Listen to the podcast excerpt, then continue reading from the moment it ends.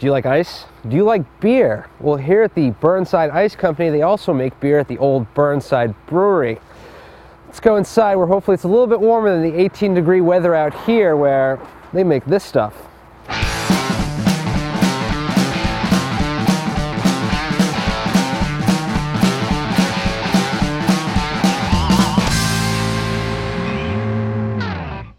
The original company was Burnside Ice Company, founded in nineteen eleven.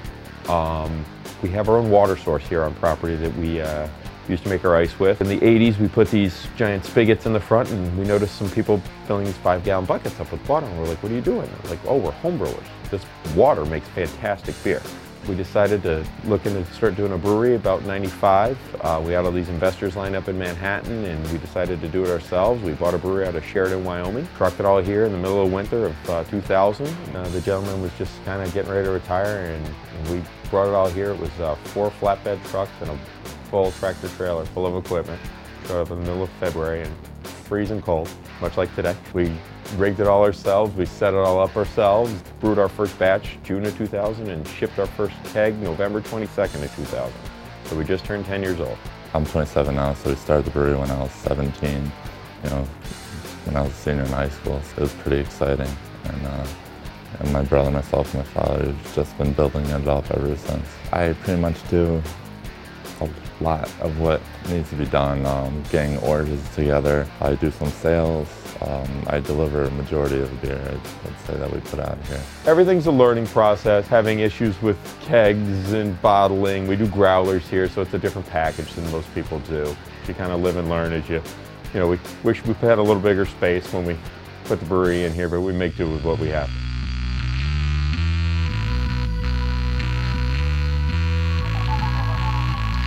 Uh, we're in an old ice house. The building was built in nineteen thirty-three. It was founded by my great-grandfather Albert in nineteen eleven. The original ice pond was right up the street from the, our current location. The water source that we use here actually fed the aquifer that he used to cut the blocks off of. We believe that's a big part of what makes our ten penny, Dirty Penny. Why it's so good, so fresh. We're about half our capacity right now with what we sell. The uh, space kind of lends to the charm of the place. We're one of the last block ice plants in New England. There's only three of them altogether. We utilize a lot of the ice company refrigeration in the uh, brewing process. We have a bunch of glycol for the ice house that's at eighteen degrees, and we can go from boil to fermentation temp from two twelve to seventy in twenty minutes.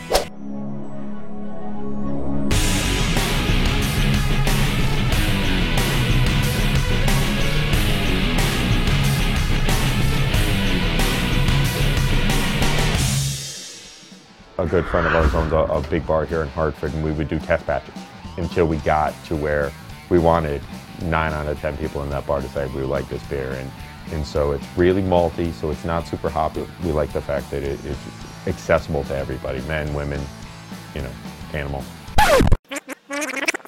animals.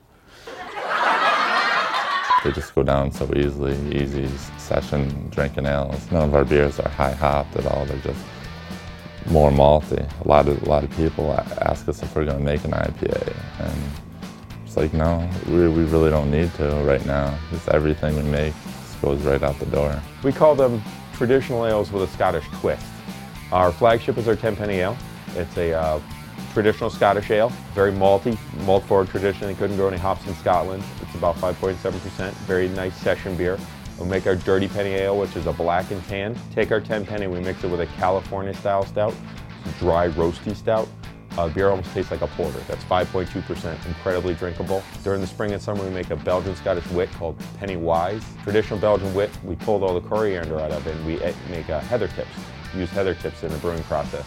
We finish with orange, so it starts with a nice orange aroma, and it's got a really nice tea flavor at the end. Our ten penny Reserve is our Scotch Wheat Heavy. That's our high-end beer, very malty, nine point two percent. Won the silver medal at the Great International Beer Fest uh, in two thousand nine. And then this year we came out with Amazing Grace Ale, which is our ten penny Reserve we aged in Stranahan's Whiskey Barrel uh, for eight months, and that turned out fantastic, our first barrel-aged beer. My great-grandfather used to say, good beer costs a nickel, but a great beer costs ten pennies.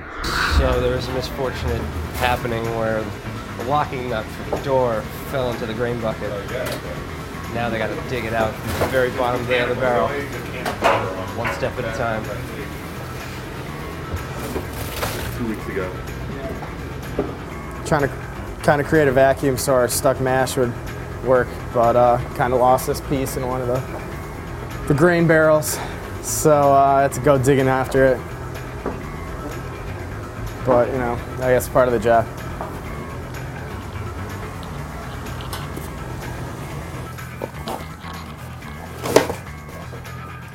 I'd also suggest anyone looking to get into it know that it's not that glamorous a job, but it's well worth it if you love doing it, so.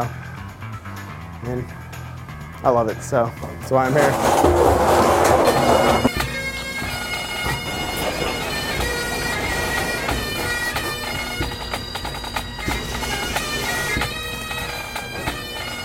Very Scottish.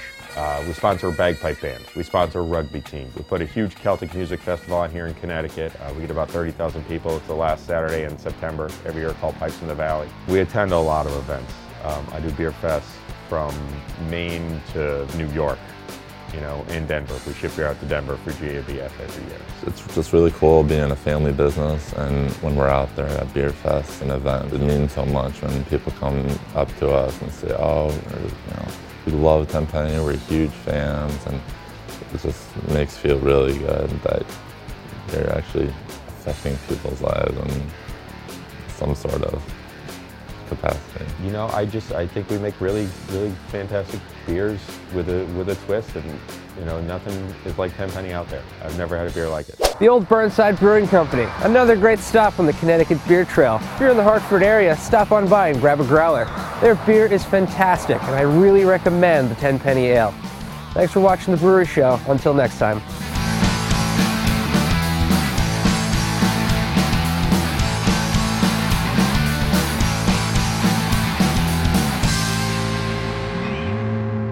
Of course, from like Braveheart, we got the, the Claymore sword here.